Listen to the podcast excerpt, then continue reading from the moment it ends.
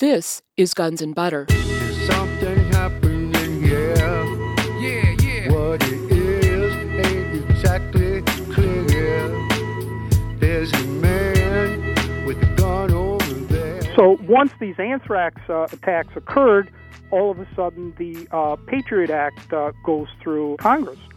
And uh, then when the renewal of the Patriot Act came up uh, last year, uh, again, it was being held up.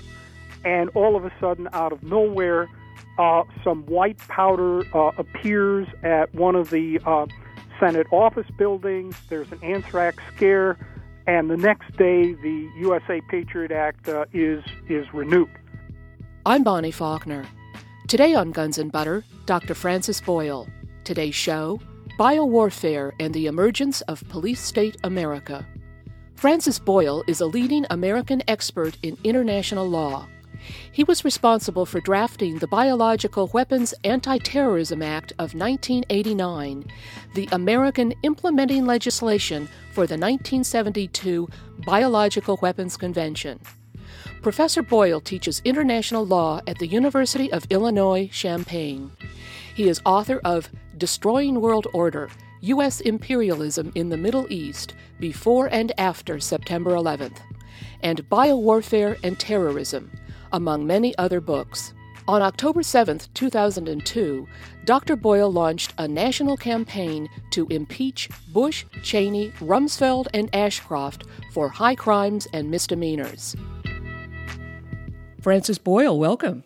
Well, thank you for having me on, and my best regards to your listening audience.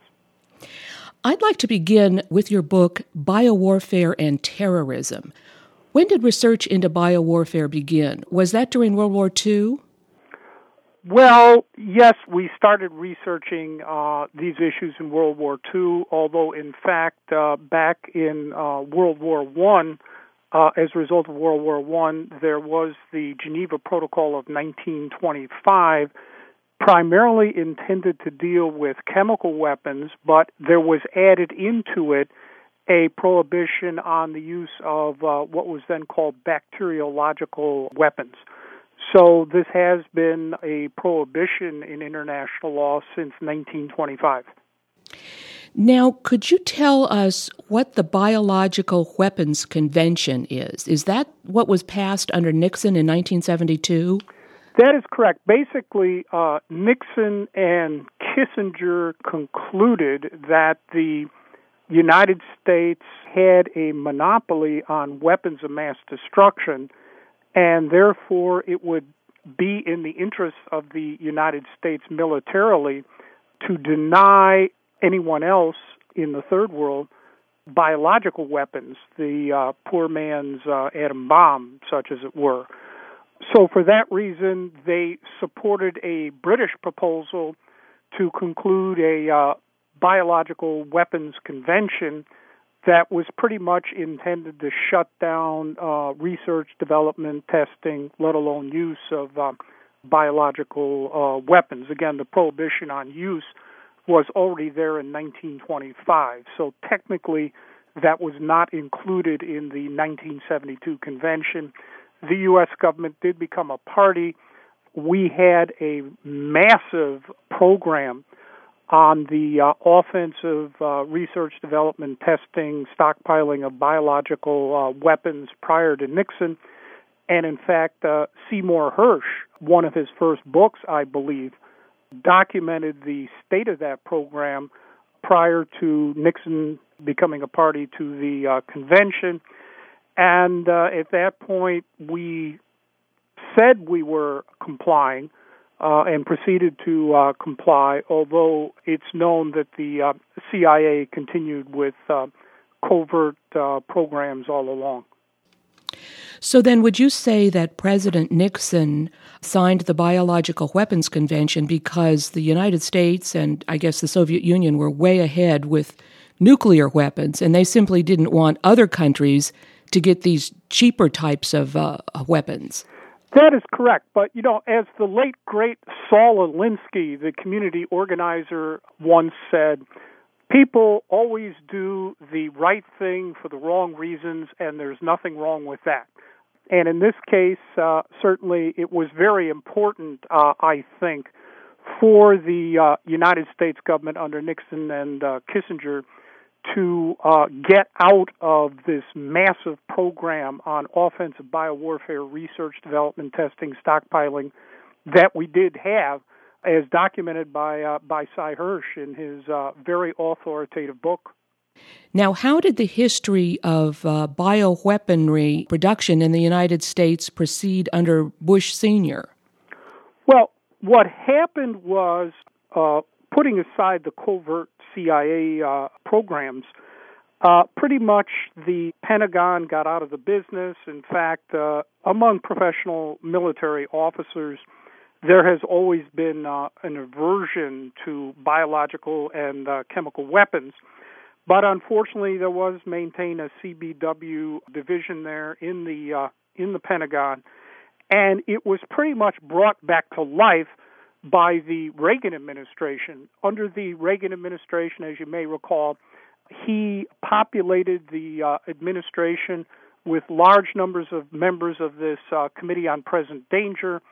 Today we call them the neoconservatives, but uh, Wolfowitz, Bolton, uh, all the rest of these people were put in power at the Pentagon, State Department, uh, so-called arms control, that's what they call themselves, uh, etc. And their philosophy was that the United States government should exploit uh, all technology it possibly has in physics, uh, lasers, uh, biotechnology across the board to produce new generations of nuclear weapons, chemical weapons, and uh, biological weapons.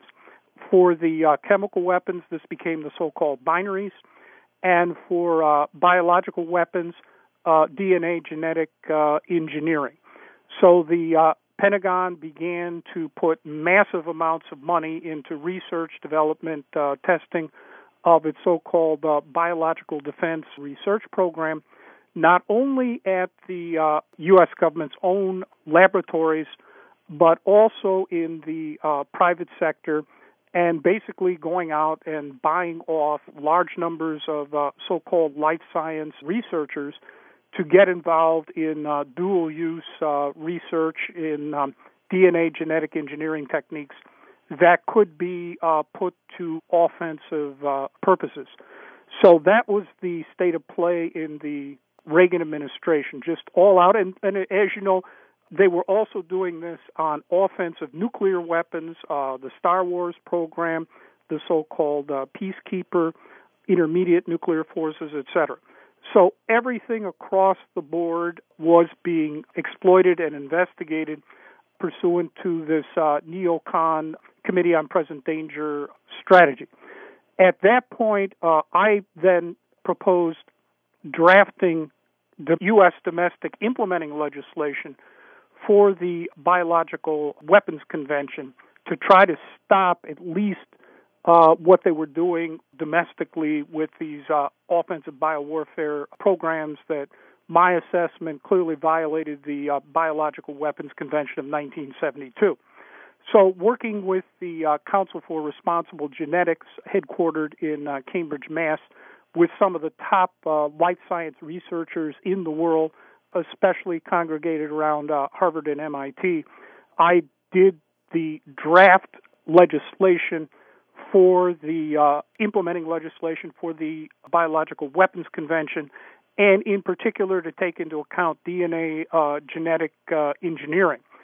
And we proceeded to uh, lobby it through Congress. Uh, to make a long story short, the Reagan people fought it tooth and nail because they understood full well we were we were going after them. Uh, Bush Senior came to power and uh, they took a very different uh, approach to the subject and uh, basically supported it. So at that point, my legislation uh, sailed through Congress. We had to repackage it as um, legislation designed to go after crazy people out there in the third world. But the truth is, we were primarily concerned about going after the crazy people in the uh, Pentagon and their so-called deaf scientists, I would call them, uh, working in the private sector in the United States uh, at universities, um, trying to, to do this uh, dual use offensive defensive biowarfare research. So my legislation um, was approved unanimously by uh, both houses of Congress and signed into law by uh, President Bush uh, Senior. And I, you know, I think you have to give him credit for that. And so, pretty much, uh, this work died out. Now, we're not sure exactly what the CIA was doing or ever has been doing, but it appears the CIA sort of ceased and desist too. Uh, and it stayed that way until the uh, Clinton administration in the uh, second term, where Clinton, uh, under the influence of his uh, Secretary of the Navy, uh, Richard Danzig, used to be a law professor. I knew the guy, um, but in any event, decided to get back into research, development, testing of this dual use offensive, defensive DNA genetic engineering. And then uh, after September 11th, uh, Bush simply Bush Jr. simply uh, accelerated the program. Uh, as of today, you know, a, a minimum estimate is that we've spent under Bush Jr. maybe forty billion dollars on uh, biowarfare work, uh, large amounts of which either violate the Biological Weapons Convention or go directly up up to the line, if not cross it. Now, Dr. Boyle, the legislation, the domestic legislation that you got through for the Council for Responsible Genetics, that was in when? 1989? That's correct. It was uh, it was signed by President Bush in 1990, and I did draft it. Uh, I had researched it. There was some um, prior U.S. legislation by uh, Congressman Rodino right after uh, Nixon had gotten the uh, Biological Weapons Convention uh, but that hadn't gone anywhere. And then I also researched legislation in other states, implementing legislation, Australia, Britain, a few other states. And then, uh, then I had to draft it to take into account DNA genetic engineering, which really was not around at the time of the BWC uh, itself. And I did put in there uh, life imprisonment. I'm against the uh, death penalty for any reason, so I, I didn't include that. Uh, that still survives in the legislation today. It is uh, codified in the uh, United States uh, Criminal Code, and there have been uh, two amendments since then. I thought I had drafted the most comprehensive piece of legislation you could imagine, but it turned out that uh, under the Reagan administration, these neocons, the, the Committee on Present Danger people, had been selling weapons specific biological agents to Saddam Hussein in the hope and expectation that he was going to use it uh, against uh, Iran. And so uh, that was a loophole uh, that uh, I hadn't even thought about that, that they were going to do something like that. So there was another uh, amendment uh, added on to try to close that loophole uh, as well. But it does provide for life imprisonment for uh, uh, anyone violating the um, BWC as interpreted and applied by the Biological Weapons Anti-Terrorism Act of 1989 that I drafted. Now, you mentioned that President Reagan was transferring bioweaponry to Saddam Hussein for use in the Iraq Iran war. Did uh, George Bush Sr. continue those transfers? No, as far as we could tell, um, there were some transfers. There were at least 40 transfers that uh, the Reagan administration and his neocons, such as Wolfowitz and the rest of them, uh, did authorize, and they clearly violated the uh, Biological Weapons Convention. There might have been a few in the pipeline, but eventually, I believe, to the best of my knowledge, President Bush Sr. Uh, did terminate those, and those those did stop. Uh, but there could have been a few of those shipments in the pipeline. Um, those shipments you know, came, uh, which is terrible to say, uh, the American Type uh, Culture Collection, which is a uh, scientific research institute, nonprofit. It, it never occurred to me when I drafted this legislation that American Type Culture would do something like that. Likewise, the Center for Disease Control, uh, which is run by the United States government and is there for the purpose of protecting us all uh, that too sent uh, weapon-specific transfers to uh, to Saddam Hussein. And again, it had never occurred to me that the Center for Disease Control would pervert itself and its mission by doing something like that, but it did. So again, um, my act did have to be amended later on to try to rein in these rogue institutions, whether uh, private sector or uh, governmental sector like the CDC. And I, I should add, I, I don't think we can trust the CDC uh, anymore on anything after they uh, they did this. I'm speaking with international law professor and author Francis Boyle. Today's show Biowarfare and the Emergence of Police State America. I'm Bonnie Faulkner. This is Guns and Butter.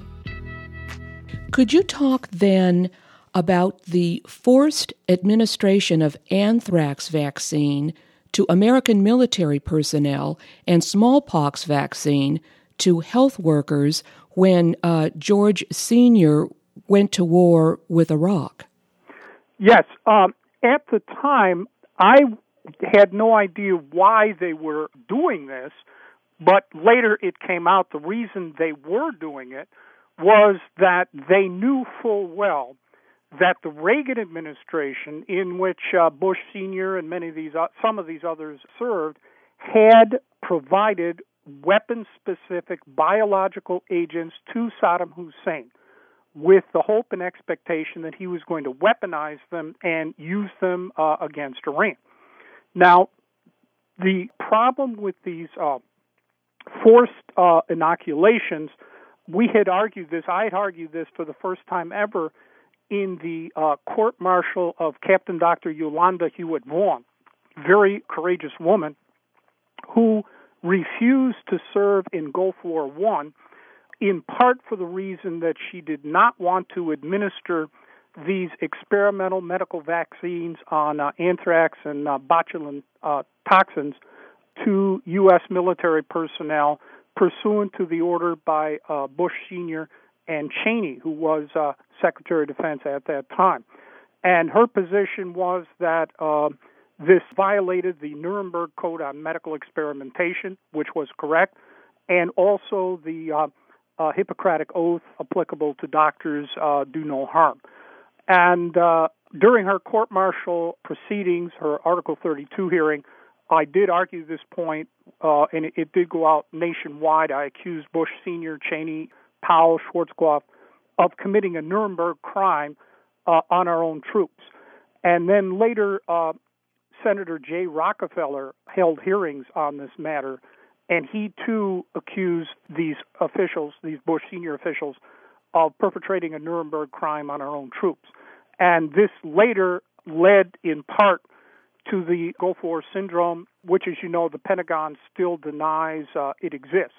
There are other factors, of course, involved in the Gulf War syndrome. Uh, depleted uranium, which is clearly illegal and its use uh, a war crime. There was massive uh, contamination and pollution and, and other factors at work. Although, uh, interestingly enough, with respect to the Gulf War syndrome, uh, France refused to have its soldiers vaccinated. Uh, they had been through this once before in the Vietnam War and uh, there have been few, very few reports of Gulf War syndrome for French troops that did serve in uh, uh, Gulf War One. But the British troops were inoculated, and they've come down with Gulf War syndrome. As you know, U.S. troops were uh, inoculated too. Uh, over 10,000 members of U.S. Armed Forces that served in um, uh, Gulf War One have now died, and large numbers of them have reported the uh, the syndrome, and we can't break down precisely, you know, what's attributable to the vaccines, what's attributable to the depleted uranium, what is uh, attributable to bombing munitions factories over in Iraq with chemical and uh, biological weapons that spewed into the environment and contaminated our own troops how much is uh, attributable to uh, pollution uh, on the scene. And indeed, the Pentagon, before Gulf War One, had developed a computer model of what the environmental contamination would be if they went to war against against Iraq with their bombing campaign and the rest of it, and they did it anyway. So it, it's a terrible uh, situation. If you are interested more on that, there is a book by Rick Anderson, Homefront, the uh, U.S. government's war on soldiers, Clarity Press, and uh, I wrote the uh, foreword uh, to that book. So there's more on Gulf War syndrome and, and the governmental denial and things of this nature. But it's all tied in there, and we first litigated this point for Captain Dr. Yolanda Huet-Vaughn even before we knew there was such a thing as a Gulf War syndrome.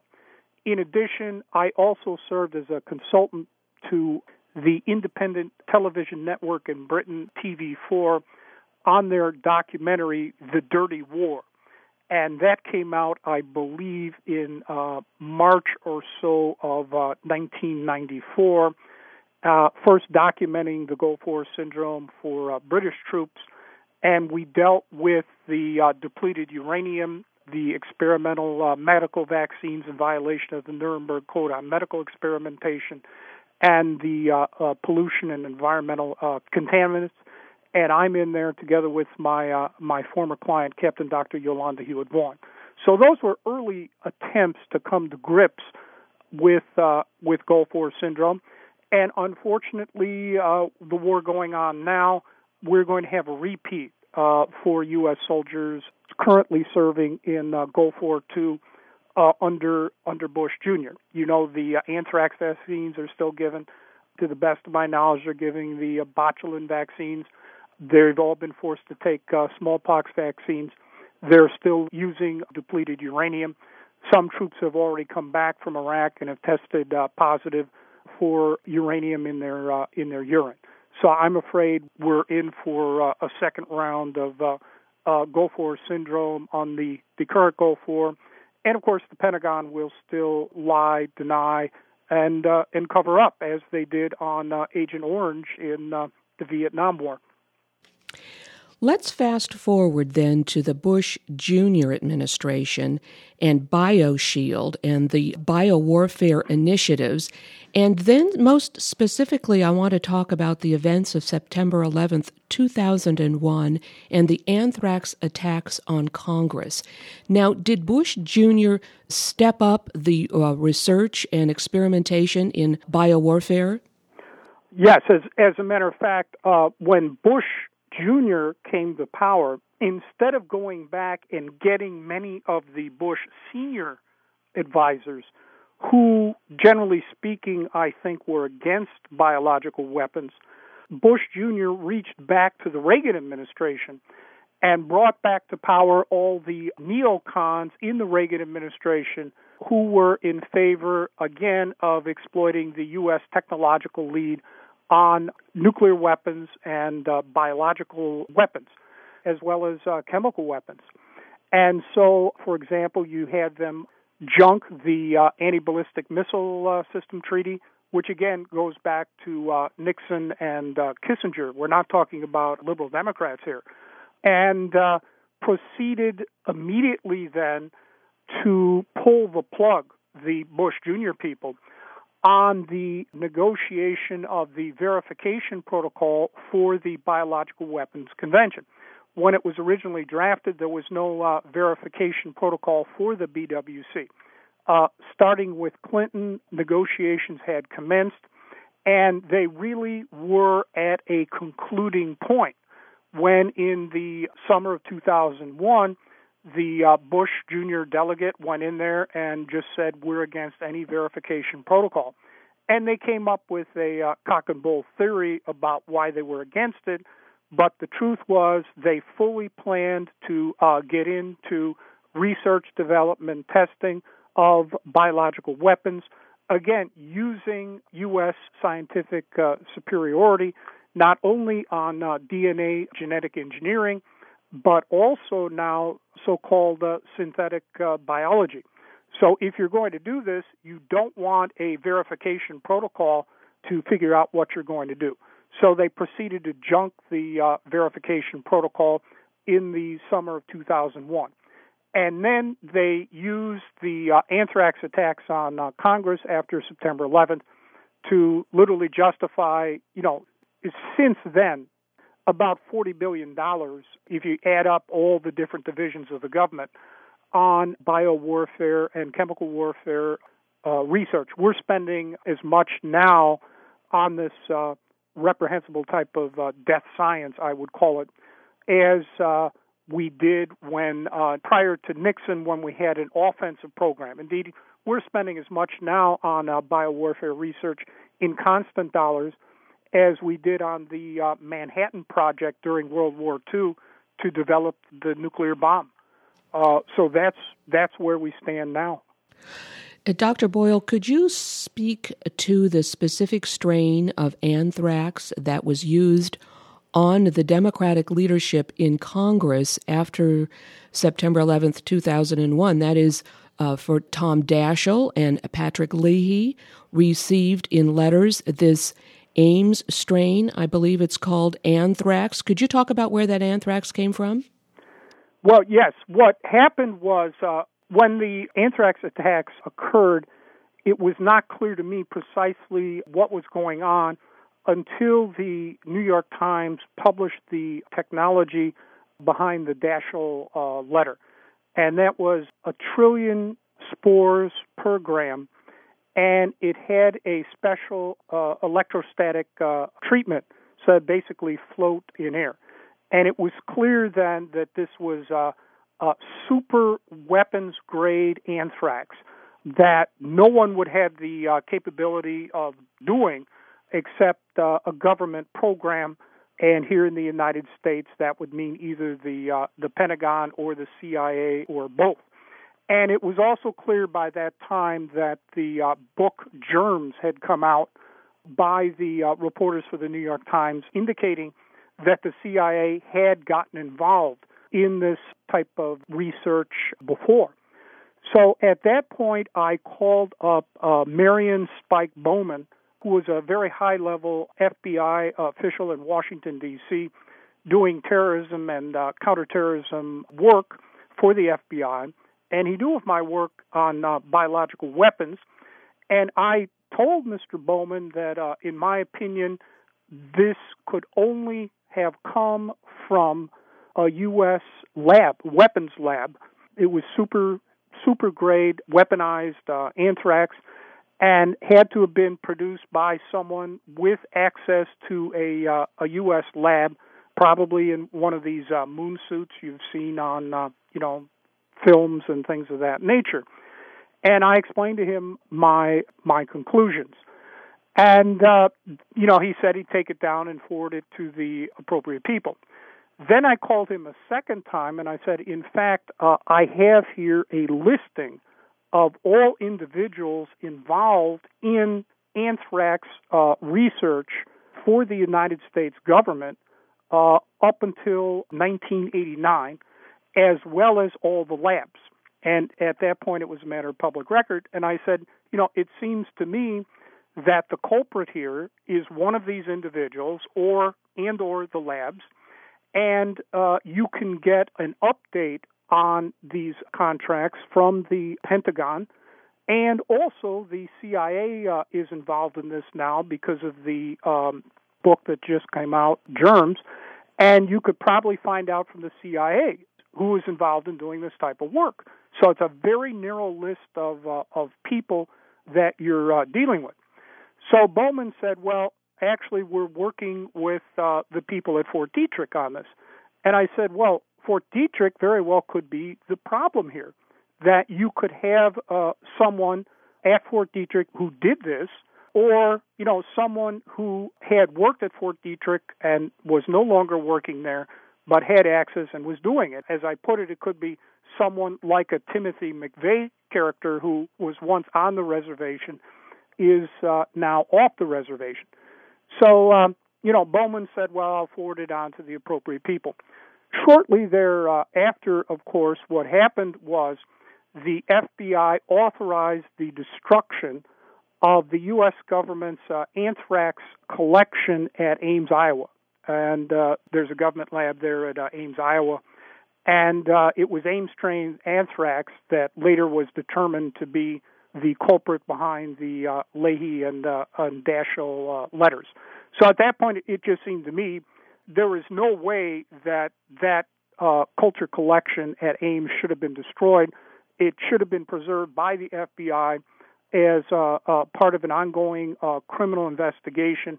It was critically sensitive and important evidence, and they destroyed it. Now, I did not specifically tell them to preserve the Ames strain anthrax at the Ames collection in Ames, Iowa, but it was very clear that that's where all the uh, U.S. anthrax, weaponized anthrax, went back to, and they authorized its uh, its destruction. So at that point, it just seemed to me that um, uh, the FBI was covering up here, uh, probably because they knew that the uh, Daschle and Leahy letters went back to an illegal and criminal U.S. weapons uh, grade anthrax program, either run by the uh, Pentagon or the CIA uh, or both. And again, we're not sure uh, where. And then later on, it came out in the uh, Griffin book on uh, 9 11 that Marion Spike Bowman was also the same high level FBI agent uh, who sabotaged the request for a FISA warrant into the Moussaoui computer up in Minnesota. As you know, you had uh, FBI agent uh, Rowley there uh, trying very hard to uh, get a FISA warrant to access Moussaoui's computer. And this was before September 11th. And it turned out, according to the Griffin book, it was Bowman who uh, sabotaged that FISA warrant that could have prevented the uh, attack on, on September 11th. Later on, Bowman was uh, given a promotion and a decoration for uh, for his uh, services. So you you know you figure out what was uh, going on there. Uh, since that time, uh, the FBI has not engaged in any investigation, realistically speaking. Uh, in fact, they've perversely gone out and tried to sign up as many uh, reputable life scientists as they can as part of this investigation, and then made them promise to maintain their silence, that they can't really talk about it.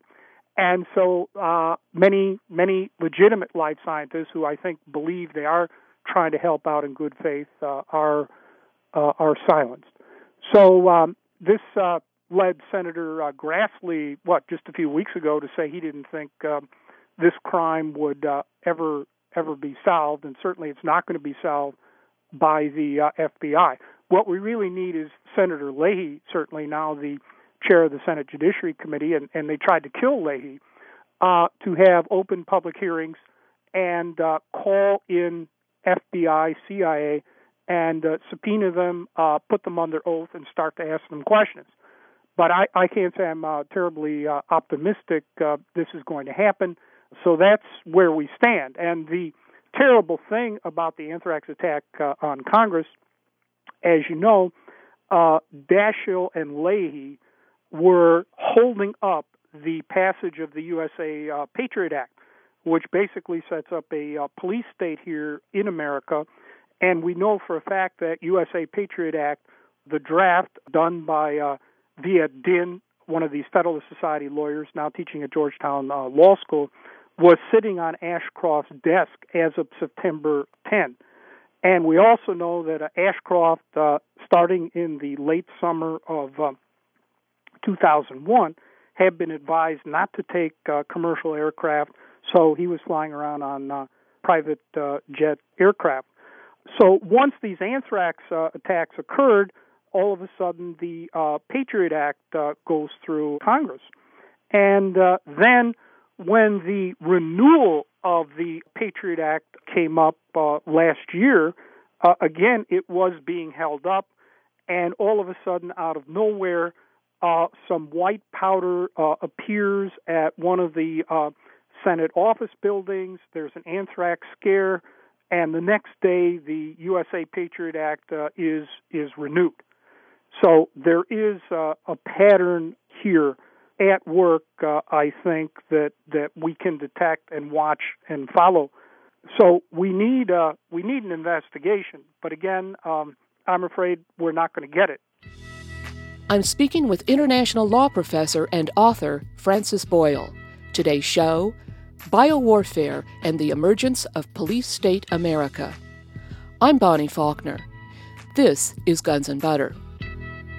So the Ames Culture Collection was destroyed by the FBI.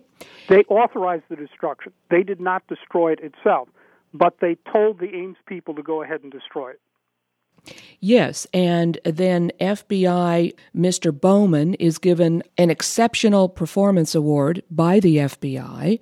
Senator Daschle and Senator Leahy who were holding up the Patriot Act legislation, they were the ones that received the anthrax letters. Now, I would think that Congress would be holding an investigation into an attack on itself that, after September 11th, shut down all of Congress. Uh, that that is correct. You know, as I pointed out in my book, this was the most serious political crime in the history of the United States of America shutting down uh, down Congress. You know, even in the Civil War, they weren't in session; it wasn't shut down, but they came back. And there is no investigation going on that I'm aware of. And just recently, uh, Senator Grassley uh, said he doesn't believe uh, this political crime will uh, ever be resolved. Meanwhile, the USA Patriot Act uh, has been uh, renewed, and we're seeing all the police state Gestapo tactics that the uh, Bush administration is currently engaged in and getting away with, and uh, not being checked at all by Congress. And here I speak from uh, personal experience. In the summer of 2004, agents from the FBI and the CIA Joint Terrorist Task Force uh, showed up here at my office unannounced, proceeded to interrogate me for one hour, tried to get me to become an informant on my Arab and Muslim clients which would have uh, violated their constitutional rights and my ethical obligations as an attorney. So I refused to become an informant, and they put me on all of the United States government's terrorist watch lists. According to my lawyer, there are maybe five or six of them, and as far as he could figure out, I'm on all of them, every one of them. Uh, to give you an example, so last year I was uh, flying in from uh, a lecture in Malaysia. I landed at uh, Chicago O'Hare Airport, and as I was getting off the plane, standing there right on the jet port were two armed uh, customs agents inspecting passports, and they got my passport. They immediately took me uh, into custody, and uh, one of them said, "Well, we're looking for um, someone." Who is listed on the terrorist watch list with your name, but it isn't you. Well, how many Francis Anthony Boyles are there in the United States of America at all, uh, let alone flying into uh, Chicago O'Hare Airport? So uh, that sort of gives you an idea, I think, that when I talk about police state Gestapo type tactics, it is going on today. Yes, it's going on as we speak. What do you, as an attorney, of course, they've passed all of these laws, the Military Commissions Act, etc. What do you think the likelihood is of martial law in the United States? I think we're very close. Um, you know, it, it's only a terrorist attack away. Everything is there, it's all in place. So, um, they even have a list. I believe the FBI has a list. Uh, the summer of 2004, the part of the dragnet I was involved in was about 5,000 high priority uh, Arabs and Muslims and their supporters, including uh, aliens and U.S. citizens. And so I believe uh, that'll be the first list to go. Those uh, those 5,000. So, if we are only a terrorist attack away from possible martial law here in the United States, it is very worrisome. Yes, I, it seems clear to me, certainly, that we have to ask ourselves what's the next step. As for the uh, anthrax attack, uh, I believe that you know that was deliberately orchestrated uh, by either the Pentagon or the CIA, or both acting uh, together. Uh, yes. Now, in terms of the continuing production of biologicals and the, the uh, genetic modification of uh, biologicals, the aerosolization of them, which basically turns them into a weapon because these uh, biological weapons are delivered uh, by air, as you point out in your book. Now, this is proliferating all over the United States, isn't it? At universities, at private labs?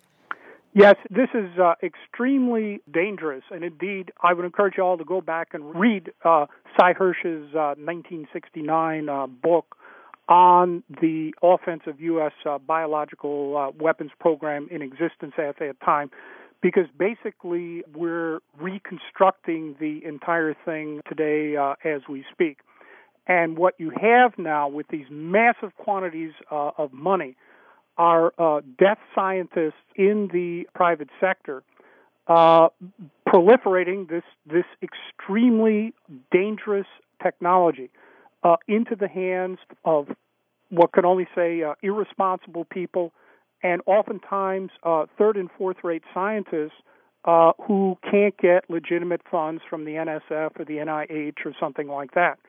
Um, and it's going on all over the country. They're constructing biosafety lab uh, three and four labs uh, all over the country. And they are using these exotic uh, viruses. Uh, there was already an accident uh, earlier this week at the um, uh, BU Boston University BSL 3 lab that has anthrax in there, and there was a fire. So, what we're seeing then is proliferation of the technology, of the scientists, and the uh, facilities all over this country, in Canada, and indeed abroad. We're we're paying for this type of research, development, testing in other countries as well that are not even uh, subject to minimal observation and uh, restraints that do exist here in the United States on uh, scientific research here at the University of Illinois under the uh, uh, Reagan administration, we had the entire vet med program uh, pretty much on the take from the uh, Pentagon to develop a uh, blue green algae toxin weapon and a mycotoxin uh, weapon. I got the contracts and, and blew the whistle. And it turned out that the uh, head of the uh, Pentagon's uh, biowarfare program at the time a guy named Huxsoll was a graduate of the Vet Med program, and the uh, cover up was written. We have the uh, uh, U.S. Army's uh, Computer Engineering uh, Research Laboratory here on campus, and they wrote the uh, the cover up. So this is going on, and I've read these contracts. Extremely dangerous, and uh, as I said, uh, third and fourth rate scientific uh, researchers. No adequate supervision at all. Indeed, um, these uh, committees at universities uh, set up for oversight and approval are worthless. That's what I found out here at the University of Illinois. I'm sure they're no different anywhere else. Uh, we had a uh, a uh, debate on this issue, and the university uh, sent someone in to admit that they got 51 cents out of every dollar on so-called overhead. So obviously they're complicit in all this, and they're not going to shut down these types of uh, dangerous, if not illegal, contracts when they're making money off of them. So it, it's sort of like the Wild West out there now. There's no regulation, there's no supervision, and you have uh, scientists with with minimal ethical training or concern, and uh, even those who do are being bought off because of the massive amounts of money. For example, the uh, National uh, Institutes of Health is seeing so much of their research now being diverted into biowarfare uh, work. Uh, prior to that, I think everyone had looked at the uh, NIH as uh, a rock solid uh, basis of support for research to maintain the nation's health. But now legitimate research is being starved. I spoke with a uh, first rate professor of biology here on campus, and he told me that now there's a 1 in 11 chance of uh, him getting his contract funded by NIH. Uh, everything's being moved over into this uh, uh, highly dubious, if not uh, outright illegal, biowarfare work. And most agencies and instrumentalities of the United States government are on board and have been bought off. I'm speaking with international law professor and author Francis Boyle. Today's show Biowarfare and the Emergence of Police State America. I'm Bonnie Faulkner. This is Guns and Butter. Now, As you've pointed out in your book and today, a lot of these biological warfare programs are illegal and criminal. And you've also mentioned that there were five level three biowarfare labs in New Orleans when Hurricane Katrina hit. And we all know about the government's non response there or their uh, prevention of help in New Orleans. You've written that we must defend ourselves against their criminality and irresponsibility with impeachment. Could you talk about impeachment? Well, sure, but let me first say on the uh, biowarfare work, uh, I think citizens living in communities where the government is trying to put in biowarfare research, development, and facilities have to mobilize and organize to stop it there is a requirement that they have to do an environmental impact statement on any of these facilities. And if they don't, you can sue to get one and inform yourself about what's going on and organize it against it. Because otherwise, you're going to have one of these facilities right there, and uh, either something could leak out by mistake or some person could maliciously use the type of work that is going on there. So it has to be stopped on a state and local and community basis.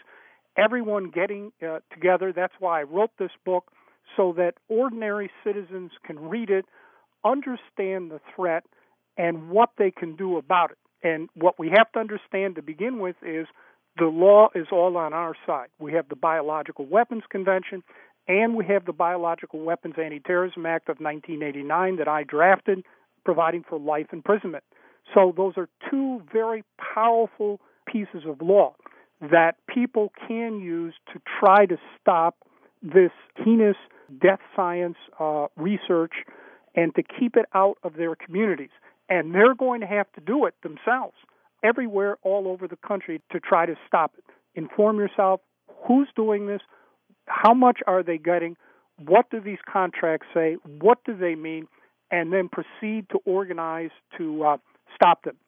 As for the bigger problem, yes, back in um, October of uh, 2002, uh, I set up a uh, national campaign to impeach Bush, Cheney, Rumsfeld, and uh, Ashcroft uh, at that time. And on 13 March 2003, Congressman John Conyers, now the chair of the House Judiciary Committee, with supervisory jurisdiction over any bill of impeachment, had an emergency debate among 40 to 50 of his top advisors, most of whom were lawyers, on putting in uh, draft bills of impeachment immediately against Bush, Cheney, Rumsfeld, and Ashcroft to try to head off Gulf War II. And I had drafted uh, a bill towards that end and my colleague and friend uh, Ramsey Clark had also uh, drafted a bill. I think he began working on that in uh, January of 2003. So Congressman Conyers uh, invited Ramsey and me to come in and argue the uh, case for impeachment and putting these bills in. To make a long story short, it was a two-hour debate. It was quite vigorous. Uh, you can read about it in my book, Destroying World Order. But what happened was no one there really disagreed with Ramsey and me that Bush and the rest of them richly deserved impeachment. But what happened was John Podesta, who had been uh, Clinton's chief of staff, appeared and, in the name of the Democratic National Committee, stated that the DNC was against uh, putting these bills in uh, because it might harm their presidential election prospects in 2004.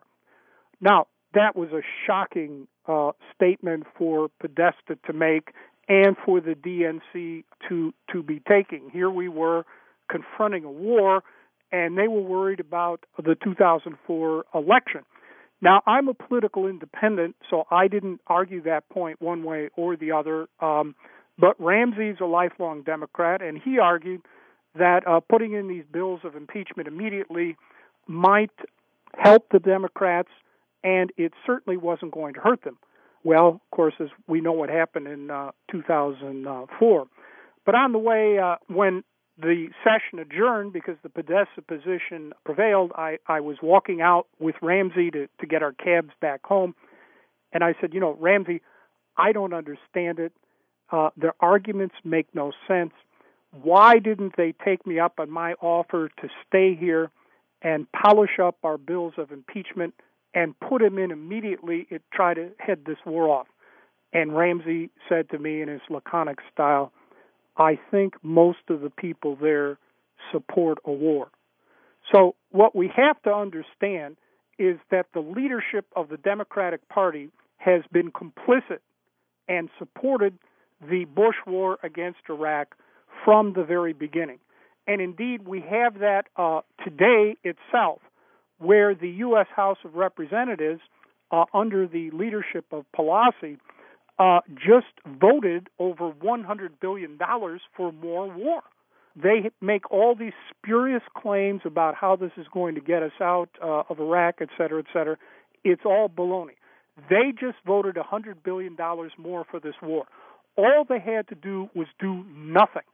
And Bush would have run out of money to fund his surge and to continue to fund this war. So, despite the smoke and mirrors by the leadership of the Democratic Party, it's clear that they are fully on board. The DNC fully supports the war against Iraq. That was clear, made clear to Ramsey and me on 13 March 2003, and nothing has changed. Now that the Democrats have taken over both houses of Congress, I guess the Senate too, although that's sort of hanging by a thread, uh, John Conyers and Nancy Pelosi say that impeachment is off the table. That's correct. And uh, I think, uh, I can't speak for Congressman Conyers, but I don't think that's his decision. I think it's Pelosi's decision. And it's the decision of the Democratic National uh, Committee as made clear to us by Podesta back in 2003. Uh, without that enormous pressure by the DNC, this would have been done. Uh, likewise, Congressman Lewis, who just voted against today this 100 billion for more war of Georgia, African American, uh, he called for Bush's uh, impeachment. He was then invited to go on the Hannity Colmes show. Uh, Susan Estrich uh, from the West Coast Southern Cal Law School. Uh, a big honcho on the DNC was sitting in for uh, Colmes, and she literally proceeded uh, to beat up and savage Congressman Lewis on his proposal that uh, Bush should be impeached. So the problem here, in my assessment, is the, the leadership of the Democratic Party. They're still on board for this war against Iraq, and they've also made it clear uh, they will support a war against Iran which, if we don't stop this, a Bush attack on Iran could readily set off World War III. So it's a very dangerous situation that confronts us at this time. Yes, I was just about to ask you about Iran because it does seem like there is democratic support for such a thing. That's correct, or uh, they're clearly trying to provoke an incident right now in the Persian Gulf as we speak. These uh, 15 British uh, sailors who knows what they were doing.